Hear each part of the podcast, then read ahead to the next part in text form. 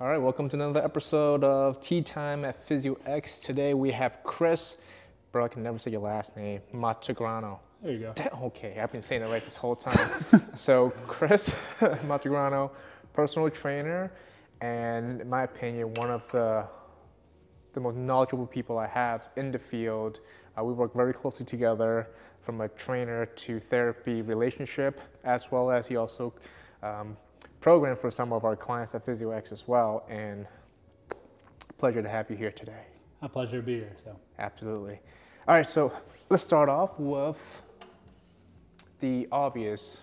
How tall are you, bro? 6'8", so.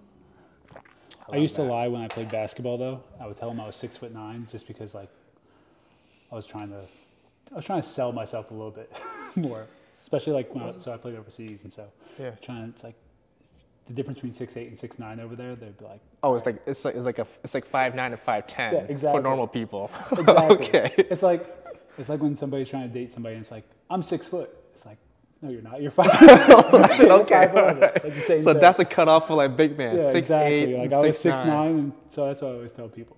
All right. So, cool. I think realistically, I'm 6'8". So. All right. Well, tell me about this. Well, you're only.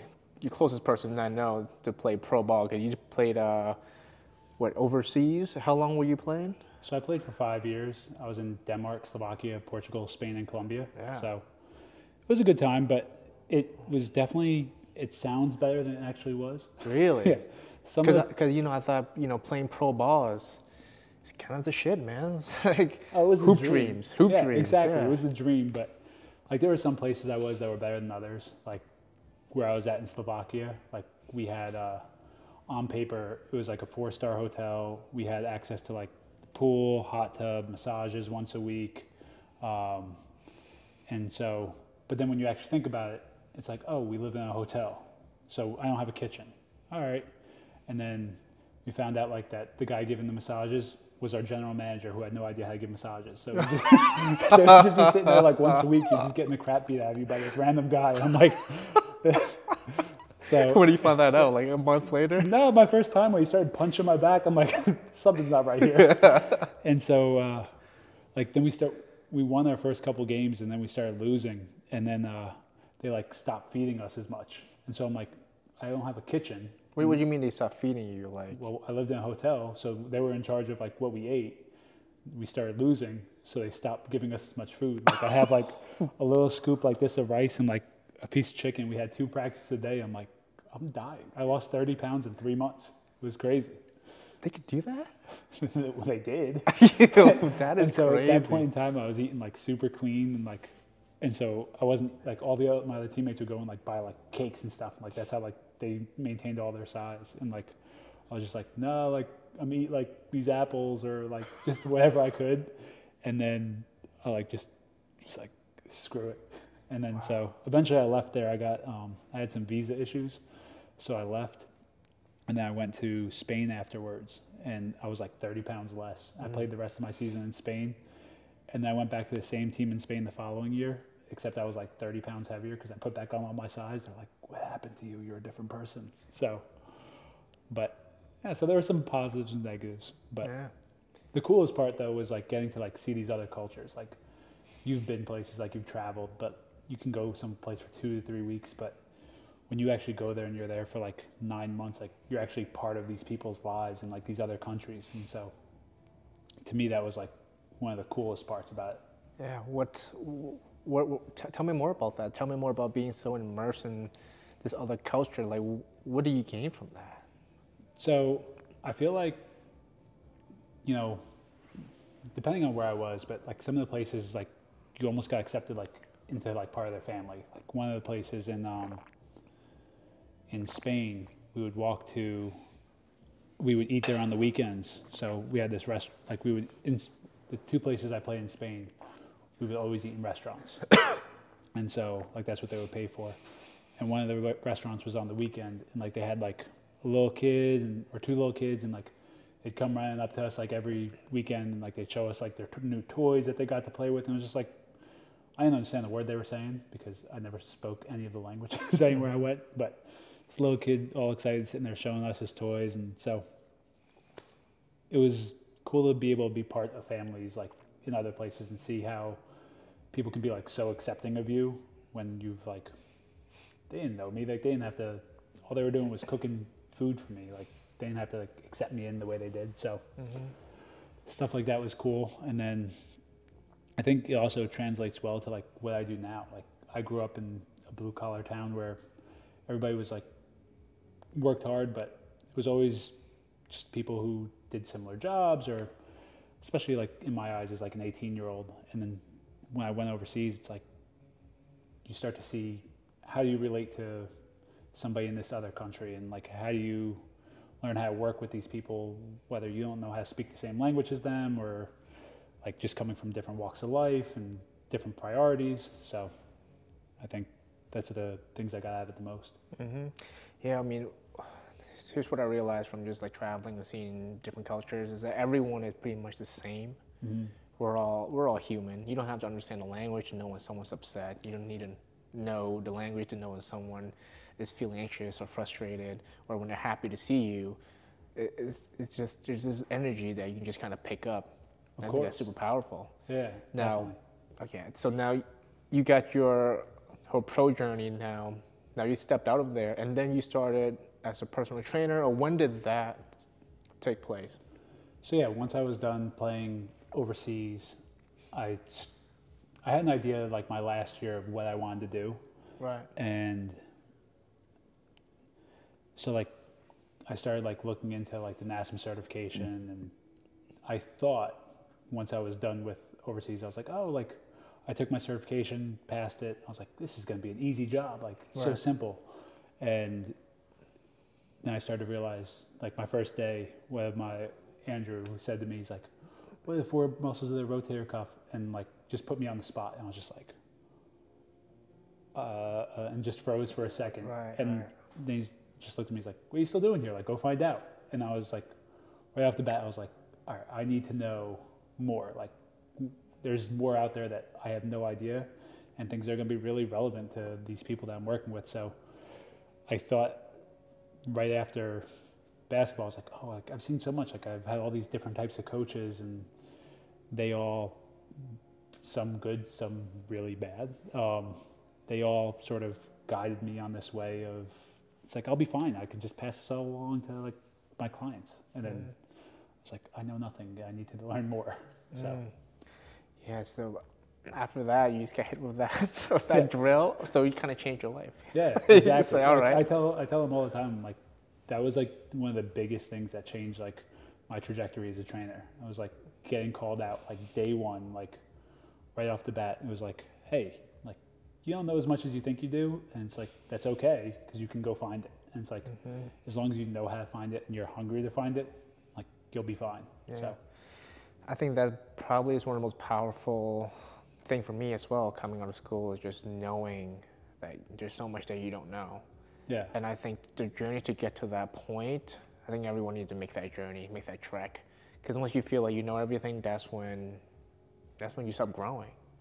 Well, I've always wondered this about you, because like you obviously have a little bit of a different philosophy when it comes to like physical therapy than like probably where you started and what's necessarily taught right off the bat in school. Like how did you get to that? Like what steps were there, or was there that sort of brought you down that path? Just failing. Okay. Just trying everything that I thought was going to work, and having it not work, and having it go completely in opposite direction, questioning the things that I learned in school and the textbooks, and going like, I follow everything to the key. Why isn't this person getting better? So that makes you do a little more research on your own, and gets you to understand things a little bit further. And the further I dive, the further I realize that there is the nervous system that controls how your body positions itself in space, and then there's the joints where the muscles connect to, and then there's, you know, and then there's connective tissues and all of that. And the further I dive deep into the subject, I realize there are hierarchies of what controls what first. And it seems that the nervous system has been kind of forgotten in a lot of the things that we teach in school. We think about muscles and we think about the joints, but if this is not really working well, everything else is not going to work well. Yeah, I think same as you, just not like being called out directly, but being called out by patients in the past saying, look, I don't feel better. And for me, it's like a huge imposter syndrome, right? Because I'm like, wow, you should, because follow what the textbook said. Yeah, but if only it was that simple. Yeah. So, yeah, so it just brought me into this journey and just learning to understand humans. That was big. Like, you can't treat someone based on injury, and I'm sure you kind of know that. Yeah. For training, you can't just train everyone the same way. If you try that, you're gonna fail. Yeah, exactly. Miserably to it's the like, point where you want to just quit. It's just not worth it anymore. You know, it's sort of where my philosophy has sort of moved to, like, you know, talking about like each person's like individual. Like, I feel like each person, the way I look at it is each person who comes in that works with me, or just each person in general, is looking for this answer. And it's like, so you have to try to come up with this equation that can get them to the answer. It's like, if somebody's goal is to lose 10 pounds, it's like, okay, easy, couple nutritional changes, like easy equation, 5 + 5 = 10. Like, obviously, like, you do the math in terms of calories and things like that, but easy equation, simple answer. But then real life starts to hit. You have this person, it's like, they've got 3 kids, their significant other travels for work all the time. Now they can only get to the gym once a week. They've never really lifted hard. They don't have time to cook for themselves, so they have to constantly eat out. And it's like, okay, their equation just became infinitely more complex. And there's still a bunch of equations that can get them to their like end goal, but trying to, what I always try to do is like, all right, what's the easiest equation to get them there? And it's like, there's a bunch of trial and error with that one too. It's like, sometimes you come across that and it's like, oh, we just failed miserably with that one. It's like, we thought this was going to be the thing that was going to set you over the top, and it didn't. So, hey, that's the exact same for rehab. Yeah. You know, there's a whole spectrum from personal training to rehab. We're doing the same thing. And I think the way that we get from A to B is very similar to the way we think about it. It's just when we oversimplify things where we run into some trouble. But so I've seen a lot of your clients, you refer a lot of clients to PhysioX. Adrian and I, we've seen a lot of your clients now. One thing that everyone say, just how much they love you. Like, why do people love you so much, man? Like, what's the deal? So I think that one of the things that most of my people, or one of the reasons a lot of my clients like me, is just, I genuinely want the best for them. Like, I try to, everything that I'm trying to learn, like, one of the reasons I put such a emphasis on like my own education is so I can help them get to like their next step and like what they're looking for. Like, and I have my own, it's like, I want to do it to help myself as well with like my own workouts and my own goals, but it's like, primarily I do it because I want to figure out what's the best way to get them to their like solution. Like, how can I figure out their best equation? And it's like, I genuinely put them first. It's like each of my clients, like, I try to give that same attention to, and I think that's why most of them are, most of them really like me. And hopefully it's also part of the fact that like I can understand where they're coming from. And it's like, I've seen like different cultures, and like I've seen different walks of life. Like we were talking about, like when I was overseas, and it's like, all right, I can relate to you even though you're in charge of something I have no idea about, or it's like, but we can still find common ground. Yeah. So, sort of like you said, reading people. And it's like, I can sort of read their, or not that I'm great at reading their emotions, but it's like, I can match that, so. Yeah. At the end of the day, if you recognize there's a person in front of you and not like a weight loss person or like a pecs person, you know what I mean? Once you can make that connection, I think things are gonna flow a lot easier. Yeah, so.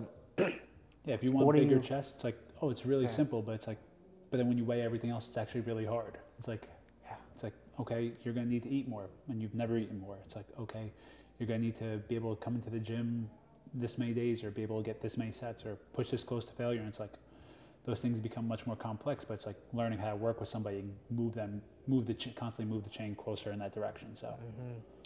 Absolutely, man. So let's get a little nerdy right now. and I want to talk about what are you learning now? Like what's kind of like piquing your interest in the moment in the whole realm of personal training? So I went through the N1 certification, and so I did their biomechanics course, and then they had a programming course, which got really complex, and I want to re-go through. And then they had a nutrition course that sort of loops in with like their style of programming. And so I'm going in December to Colorado for, he has like a subsection of that based on like fat loss clients. And so how can, I forget if it was fat loss or like recomposition clients, but sort of going into like what's happening on like the cellular level for like when you program something. So for example, if you're trying to focus on something like an AMPK phase, which you would do for somebody who's trying to get more energy into the cell. And so you might load the position, load an exercise in the shortened position of, so it's like in its contracted position and it's loaded most there.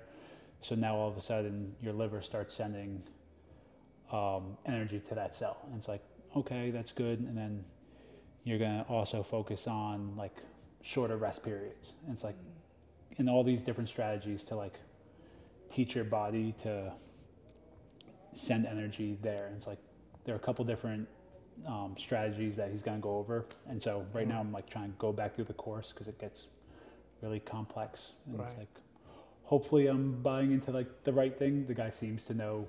Yeah, no, he seems knowledgeable. Yeah. If something looks quacky, I'll let you know.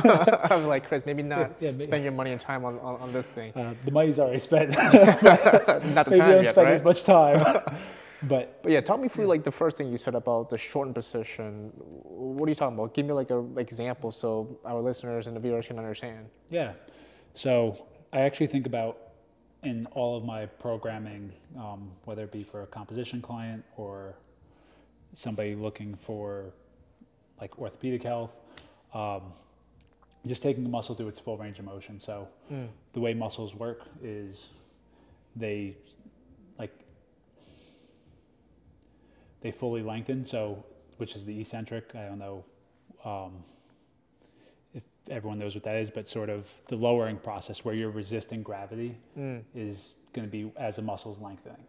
And so kind of like, you know, like when I'm so if you're doing a bicep curl, the way down the muscle starts lengthening. And so we can do things where you can shorten that muscle based on like where that arm is in space. For example, if we bring our arm up here and we come into this position, this will be more of like the short head's or the long head's shortest position. And so then we can bring it behind us. It'll be the long head's more lengthened position. So, right.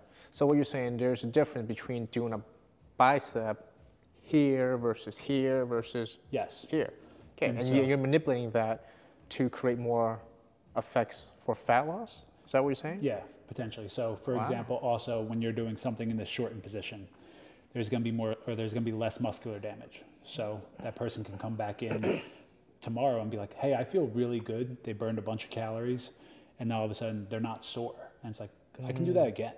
And so when you're working with somebody who's a fat loss client, it's like, okay, how do I work you metabolically? How do I get you to do more and be able to do more again tomorrow and be able to do more again the next day?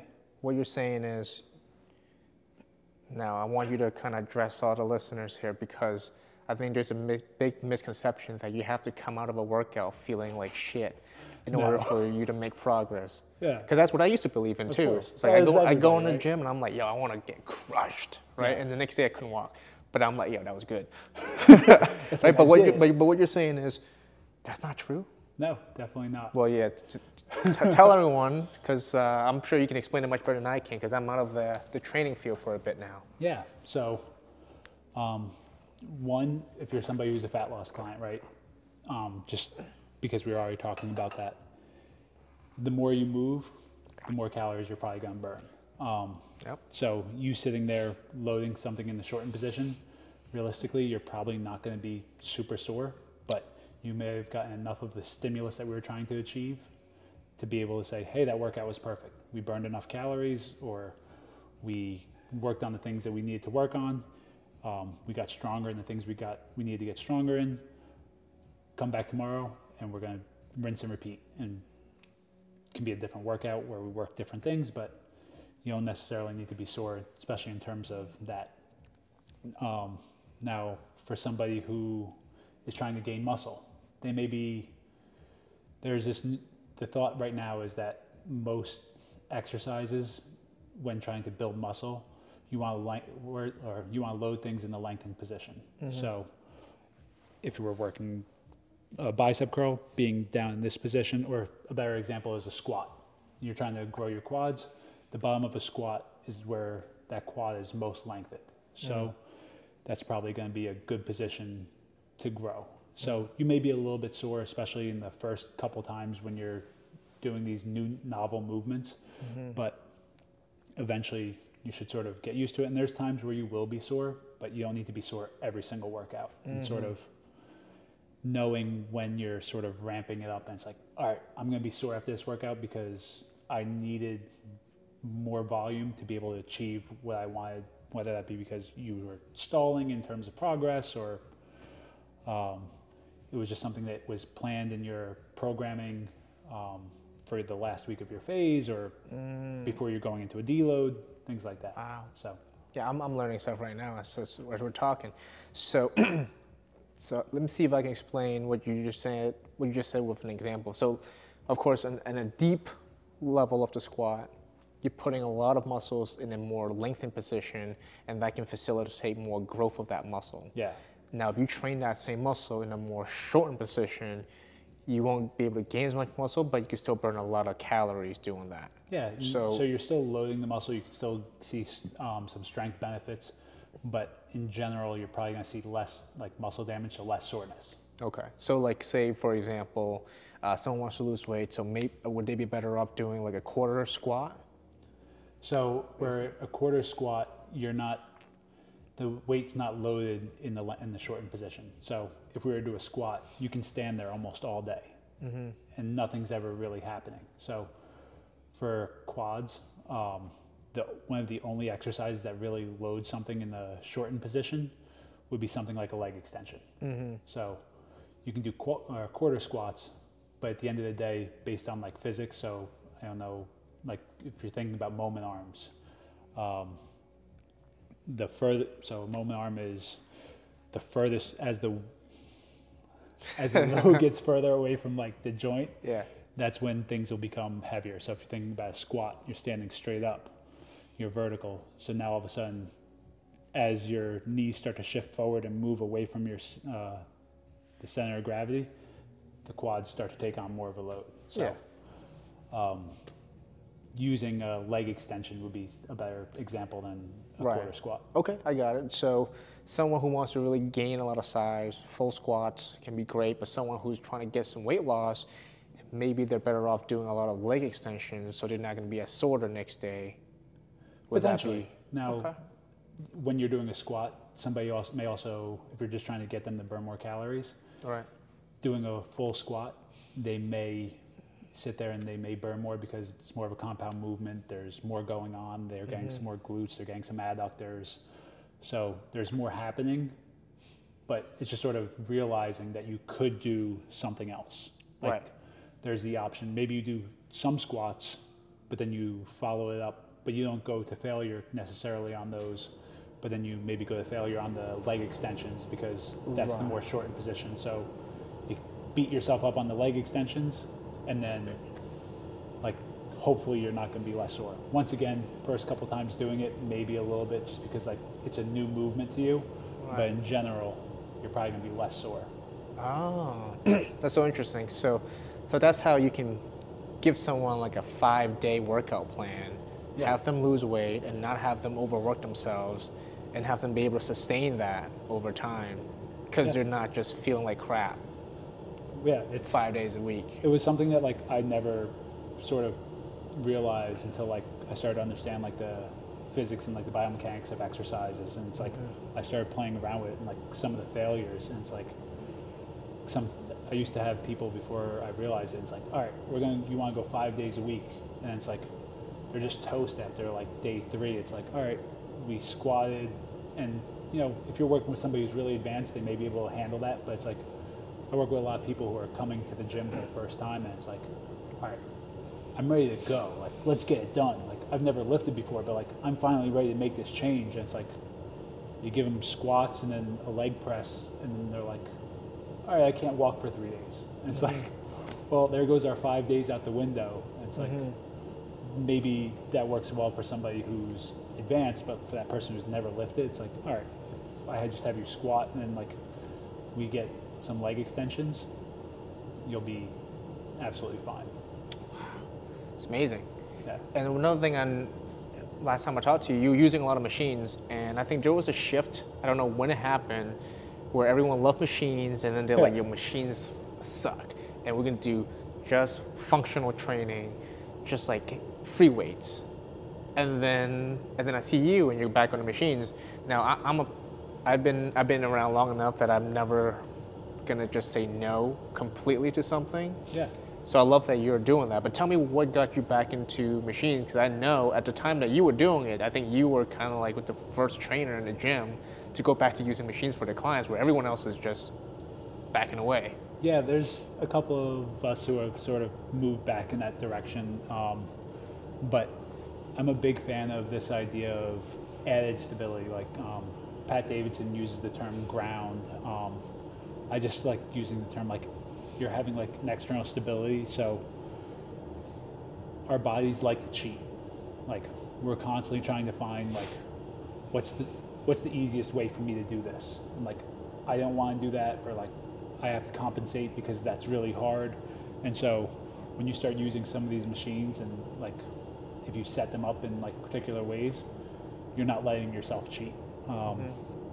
For example, there's a hammer strength like plate loaded row, which I showed you, and it's just a machine that you can typically is used where you just grab the handles, you sit down, and then you start pulling. And as I was showing Jay, you can put a handle on it around the top and use the pad as a armrest to sort of lock you into place. So the only thing happening is what's happening throughout your arm.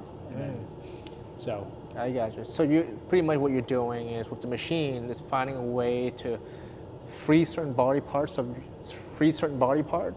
So the muscle that you're targeting is the only one that really should be doing the majority of the work. Exactly. So you'd be very targeted for exactly what you're looking for. 100%. And so if somebody's comes in, they say, hey, like you were talking about, like the pec guy, it's like, I want to grow my chest. It's like, okay, well, most people when they come in, they want to sit there and do like a barbell press. It's like, a barbell press is going to grow their chest, obviously, but people may start cheating, and like their elbows start to flare, and they're getting more of their front delts. It's like, okay,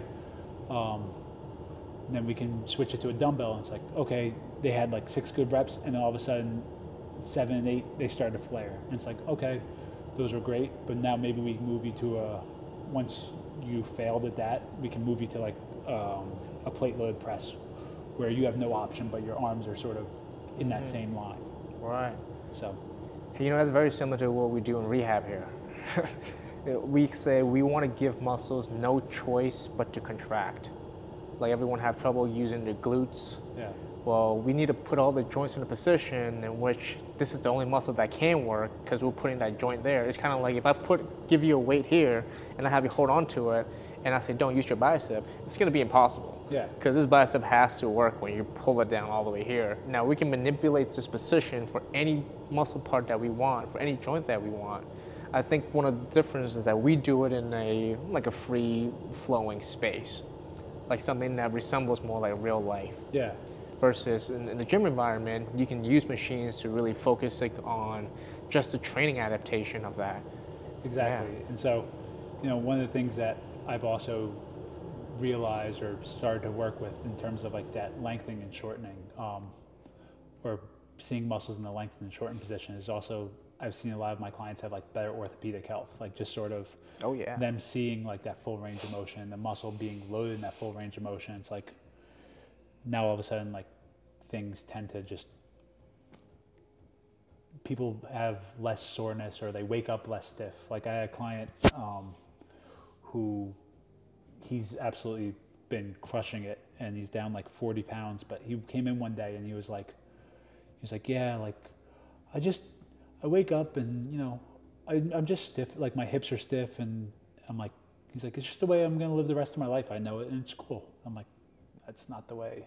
Mm-hmm. And so we started focusing a little bit more on like some hip flexion or hip flexor exercises in like both where it's loaded in a lengthened position and it's loaded in a shortened position. Then we started loading, I started doing some glute medius work with him, as well as like hip thrusts or single leg hip thrusts, and then like a drop lunge, which would really lengthen that glute. And it's like, he saw the full range of motion. And I asked him a couple weeks ago, I'm like, how have your hips been feeling, by the way? He's like, oh, he's like, I don't even notice them anymore. And it's like, cool, like all that stiffness and tightness that you were feeling just needed to see like a full range of motion. And it's like, I didn't necessarily know what was the thing that was causing it. It's like, let's just go trial and error. Like, mm-hmm. I didn't know the exact equation, but it's like, we'll find an equation that works. And it's like, mm-hmm. we threw a bunch at him, and all of a sudden he's like, yeah, wake up fine. Yeah. So, and I'll tell you this, in rehab, there's a lot of problems that can be fixed if you can bring a muscle through its full range of motion. I'm telling you, bring a joint through a full range of motion, under load, in a way that feels safe for the nervous system, magical things happen. People who felt stiff for years end up waking up and just notice things just gliding so much better. And I think that's part of the reason why we work so well together, because yeah. we, although we are in different professions, we really just, we share a very similar philosophy to how we work. So you program for a lot of my clients, and this is the feedback I get from everyone. Like, hey man, I don't think I've felt so much, the amount of gains I've had since working with Chris has been unbelievable. And they're not hurt. Yeah. That's my favorite part. They're not coming back to me. I'm just like, ah. Oh. So I love when we can just find our PS clients who's done working with us, and they're like, hey, look, I want to have a program that I can do in the gym that respects my body, and it's going to actually make me feel good physically and also help me build muscle or lose weight or whatever it is that I want to do at the same time. And I go, hey, look, my job is done. Yeah. Like, I got you back to running, you know, whatever sports, like you're feeling good in your body, but you want to build muscle on top of this frame, or you want to lose weight and, you know, do all these things. Chris is the guy you want to talk to. Like, he's the person that can take you to that other level. And then when you have someone that gets hurt and you're just kind of scratching your head, it's like, oh my God, what am I gonna do with this person? And you send them over to me, and I get them fixed up and I send them back to you. I love that cycle that we have. And, yeah. and for me, I think it makes the job so much easier when there's this level of communication that we have between like a trainer and a physical therapist. Like, what has been your experience just kind of having that congruency? Yeah, so it always seems so seamless. Like, whenever, if I ever send somebody to you, it's like, hey, Chris, these are the things that this person needs to work on. And it's like, one, sometimes you'll tell me like exactly what you want me to do with them, but also two, you'll tell me, and it's like giving me a little bit of autonomy to be like, hey, like within your own like philosophy and your own, like you said, we have similar philosophies, but like within your own sort of thing, work on this, this person needs like to work on their hip flexors, and it's like, okay, like let's play around with some of like my exercises that it's like you're gonna do, like they're supposed to keep doing the things that you're supposed to do, or they're supposed to do with you, and then they come in with me, and it's like, all right, we're gonna try to find a way how we work this in to also find a way to hit your goals. It's like your goal, like one of the things I've noticed is when I send people to you and they start working with you and then they keep working with me, their goals don't necessarily get put on pause. It's like if somebody's goal is to lose weight, it's like, okay, we don't have to wait 8 weeks for you to run through physical therapy, for you to say, hey, like, we're good to go now. Like, it's just sort of like, they go to you, hey, Chris, they're gonna be doing this, this, this. You should try playing around with a couple of these things, and then just have at it with the rest of it. It's like, cool. And then people just keep moving towards their goals versus like this big pause that like I would see sometimes if I send somebody to another physical therapist who has less communication or who is a little bit more conservative, let's say, and it's like, hey, like, you have some rotator cuff issues. Here's a band. Let's get external rotations and like let's avoid any upper body movements for the next like 6 to 8 weeks. And it's like, all right, well, that doesn't help you get a bigger chest that you wanted. So let's like we're going 8 weeks in reverse. So yeah, that would be like what I would say like is the best part, or like the my experience working with you. Yeah, yeah, I love it. I mean, I just. For me, I don't have that same trust for all trainers. Mm-hmm. Like I can't just go to any trainer and be like, "Hey, this person's dealing with this back issue. I want them to lengthen their glutes, or I want them to lengthen this specific part of the muscle," and then just mm-hmm. have at it. But I think for you, I can say those things to you, and I know you're gonna find a way that's gonna be safe, and you put that muscle through that range, and then the client usually have no complaints. Yeah. And they come back and I was, how's it going? It's like, yeah, great workout. And I was like, cool. And that's it. And then every week I'm seeing changes. And matter of fact, I think we see changes at a faster rate when they are working with someone else at the same time versus just working with us. Because we can see, we'll see them once a week usually. We don't normally see people more frequent than that. Mm-hmm. I mean, maybe for some really bad cases, we'll have to see them a couple times a week. But we don't know what they're doing the rest of the 5, 6 days they're not seeing us. We can put them in, put stuff in their program, and who knows what they're doing? Who knows what they're doing? And also, we even program some of their workouts, right? But having you with expertise to bring them through an even more refined plan, respecting what we do in rehab. I mean, I can't think of a better way to do it. Like if I was a client, I would definitely want that relationship. Yeah, where you have both like working in unison. So. Yeah. I had a question for you though. You were talking earlier about that like the nervous system works really well when it's comfortable. Yeah. And you were saying like a lot of the stuff that you do is like based on like free motion things.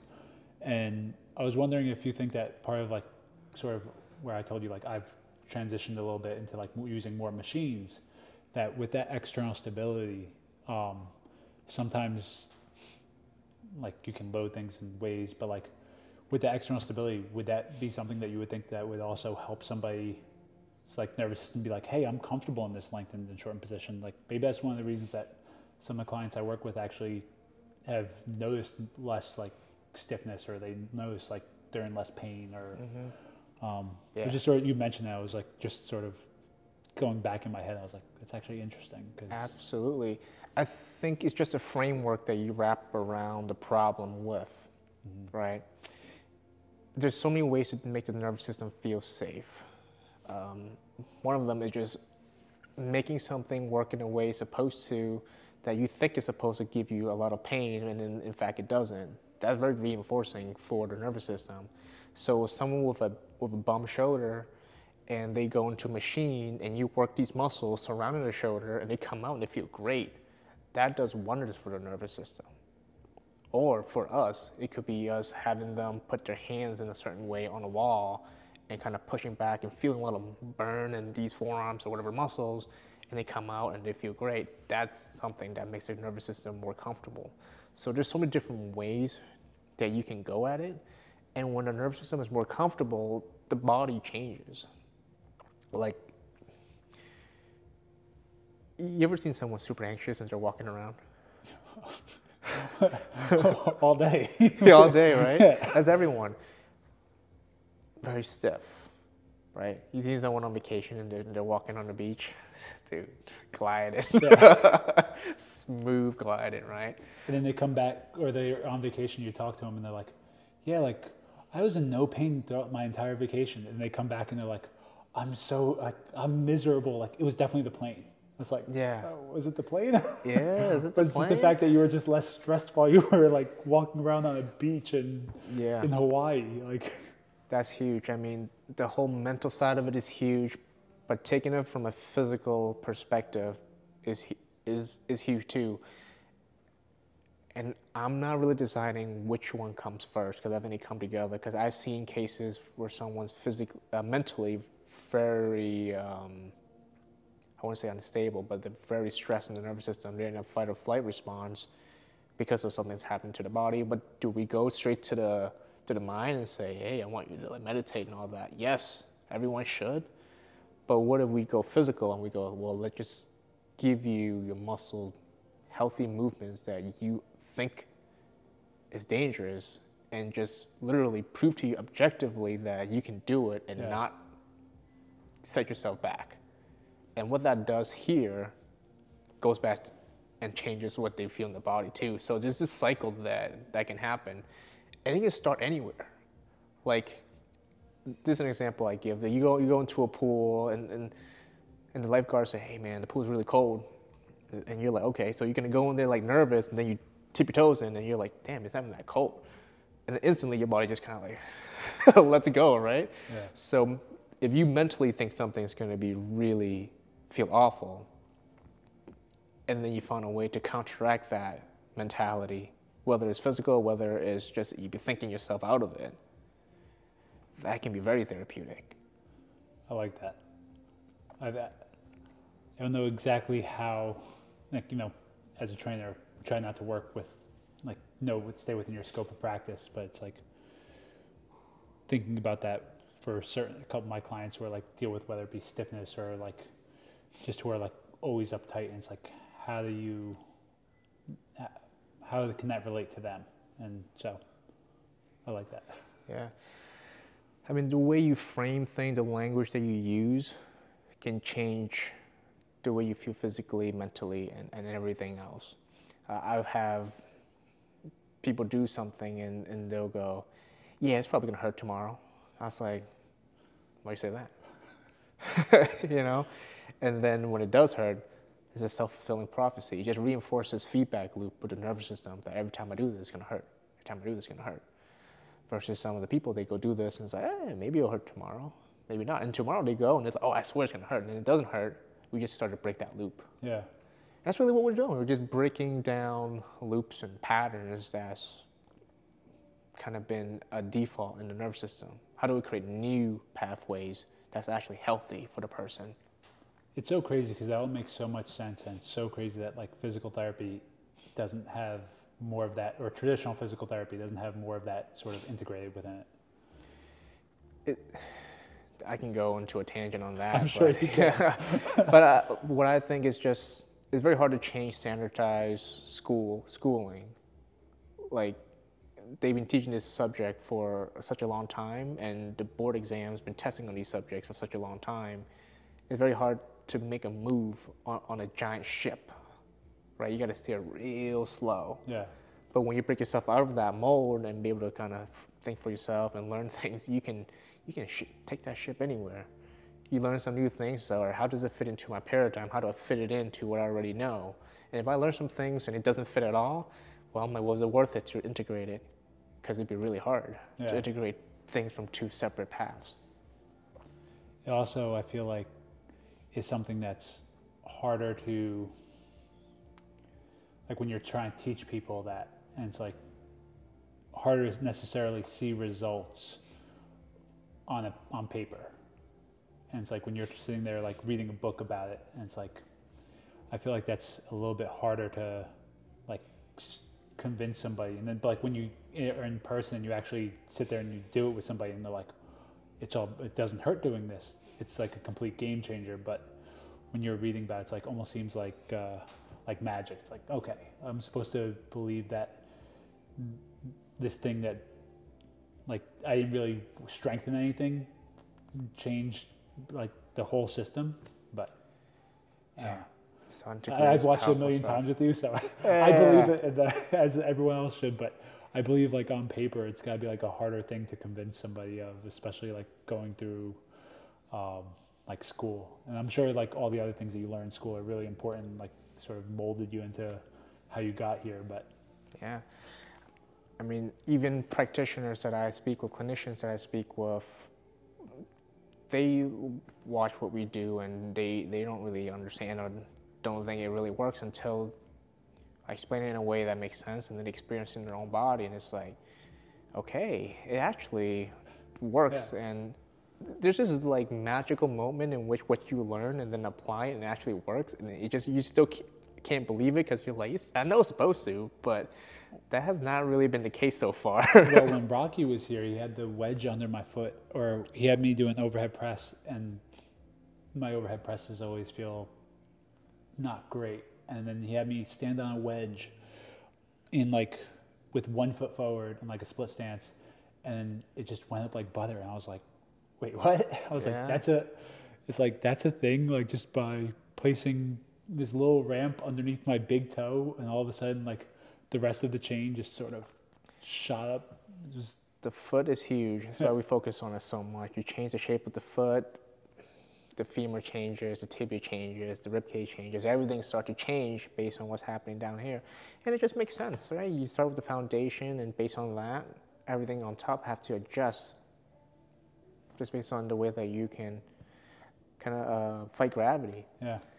All right, I want to leave with this question here. It is, what kind of advice would you give to like young trainers starting out in this field and wanting to kind of become good at the craft? Yeah, so most importantly, I think, is putting your clients, like we talked about why my clients really like me, like being very genuine and like really wanting to help your clients. Like if you're here, you know, the money is obviously one of the reasons like we all work, but if you get into it because you're trying to like really help somebody and like help people move along in their journeys, that a lot of these people have had these goals to lose 20 pounds for the last 20, 30 years. And it's like, you can be part of that. And that's the best part about being a trainer. So if you're in it for that reason, like, I think that's one of the biggest pieces of advice, but also keep learning, because there's so much more that you don't know, and you owe it to the people that are paying you to at least be trying to figure out what the best thing is for them. So those are that would be my advice to them. I think that's the same advice I give to the team. So I was gone for like close to a month in October, and I say, when I'm not here to make decisions, this is the decision framework that you want to make. Make the decision that is going to give the best experience for the client that you're seeing. Make a decision based on that. And even if, say, we lose some money because of that decision that we make, it doesn't matter, because that's why we even exist in the first place. And if we make decisions that's actively going against that, well, that's how things fail. Yeah. Because you start to, then you lose trust, and people look at you as like, oh, they're just in it for the money, you know, whatever. But yes, we need to make some money for sure. We need to pay the bills, right? That's how you have this place. It's how I have my house. It's, I got a kid at home. It's like all those things require money. Yes, but if you're not sitting there and like you're not putting like the people in, when you're sitting there for that hour where you're with that client, and if you're not with them and like 100% focused on them and have put the time and effort in before that session, it's like you're doing them a disservice, and then at the end of the day, you're doing yourself a disservice, because you're not going to be as busy, you're not going to be as good at your job. So. Yeah, I think that's good advice for trainers. That's life advice, and that's even business advice. All right. There you go. Hey. All three. You got all three without, with only asking one question. Exactly. Hey, thank you so much. It's been an absolute pleasure. If anyone is looking for Chris, where can people find you? I know you're not really active on Instagram. By the way, some of the best coaches out there are not active on social media. They just grind and do the work in silence, and you get their clients better. Chris is one of those people. Yeah. But where can people find you if they want to find you? Through you. Contact me. Contact me. You can find me. At some point, maybe you start like a social media page or something. Yeah, I've talked about it for a while, and then just never did. So I was trying to actually set one up while I was playing overseas, and I was like, I'm going to get a bunch of sponsors, like make some extra cash, and I just never knew what to post. So. Yeah, it's a hard game, man. Yeah. It doesn't help that I would post something, and my wife would be like, I don't know about that one. I'm like, all right. So I had her being like my social media like person. That's your mistake. That's your mistake. Yeah, I don't run anything by Shirley.